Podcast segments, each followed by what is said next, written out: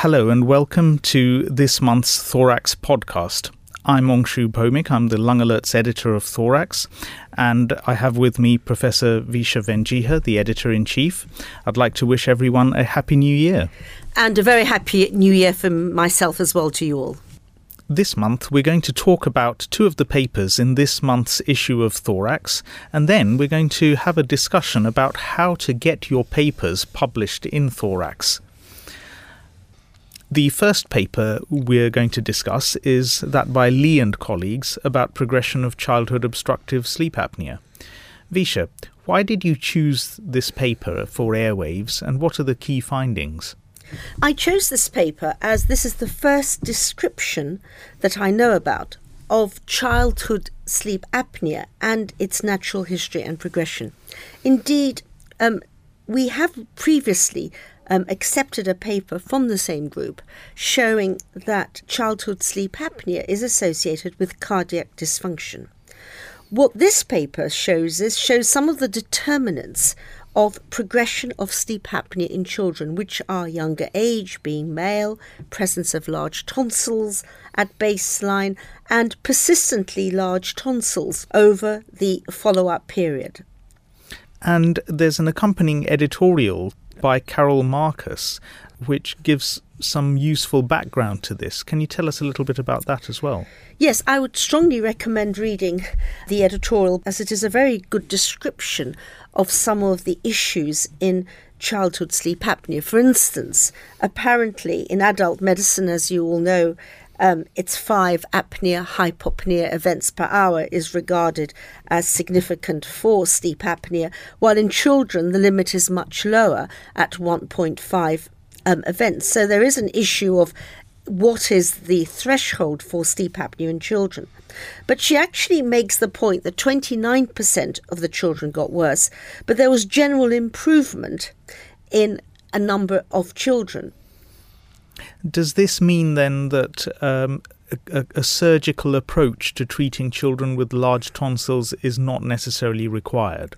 Well, I think she does suggest that we need more information on the outcome of surgical intervention in sleep apnea in children, as there is actually evidence that some children who have had surgical interventions for sleep apnea have actually incomplete resolution of their sleep apnea. There are apparently further uh, studies in progress, and we await their results. This will prove to be an interesting field of research in future. The next paper we want to talk about is the one by Svanes and colleagues uh, presenting data from the European Community Respiratory Health Survey. Now, two years ago, there was a paper published in The Lancet by Stern and colleagues showing that lung function at two months predicted lung function in adulthood. Wisia, how does this paper add to the debate? Um, yes, this is a, a very interesting paper on the early origins of COPD. And what this paper shows again is that early life disadvantage with low lung function tracks into adulthood.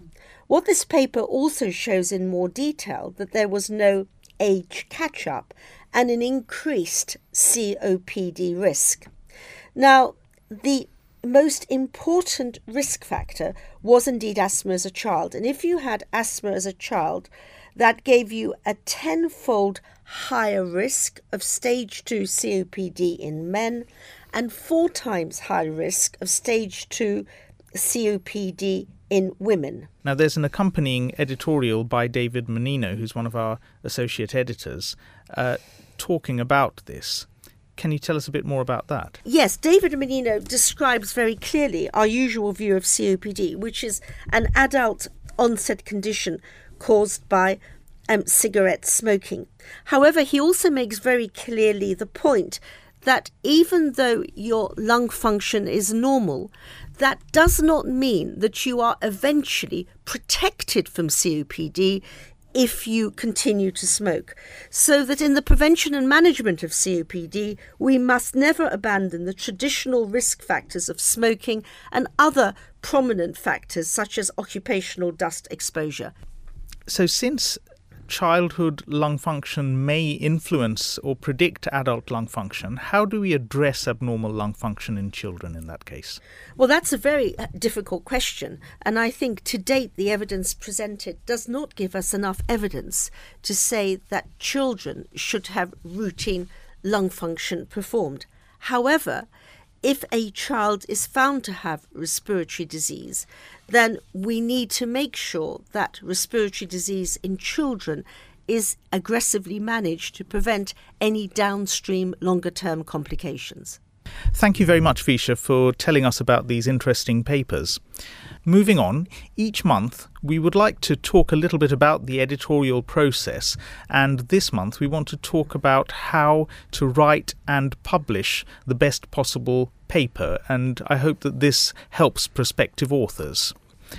Wisia, what tips can you give authors about how to plan and write the best possible paper?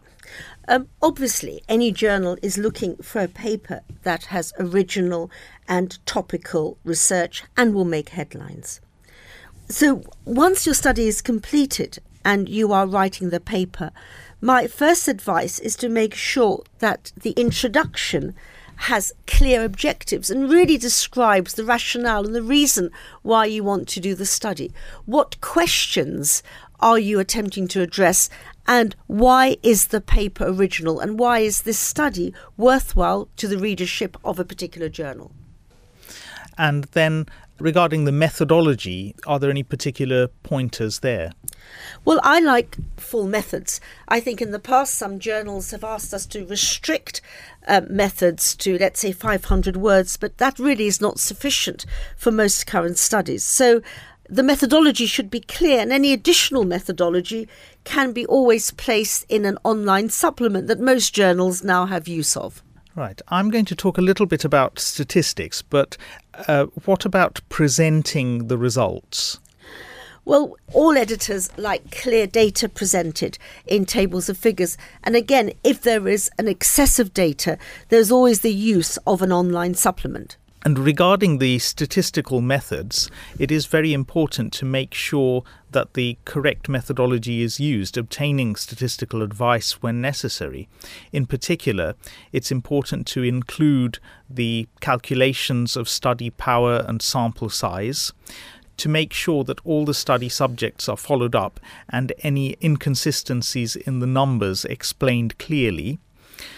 It is important to state the primary outcomes and avoid multiple testing when performing the statistical analyses, and present the effect sizes as means or uh, the appropriate measures of ten- central tendency with 95% confidence intervals.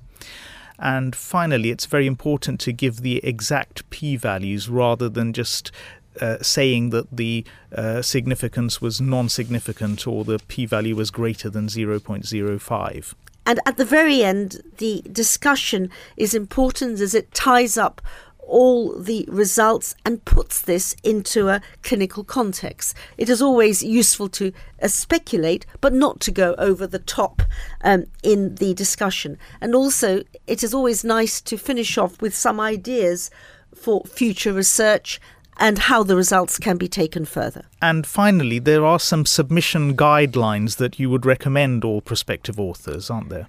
Well, absolutely. And, and this is very important in that authors do uh, use the requirements for the specific journals.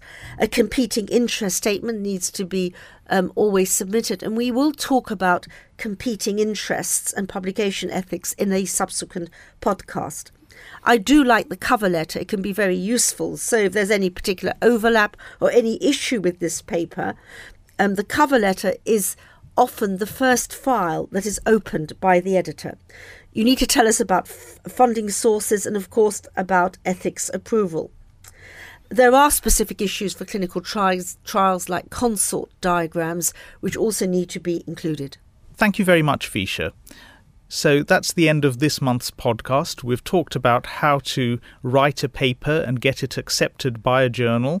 Next month, we're going to talk about the editor's role and the pathway of a paper, including peer review. Don't forget that you can read about all these papers at thorax.bmj.com.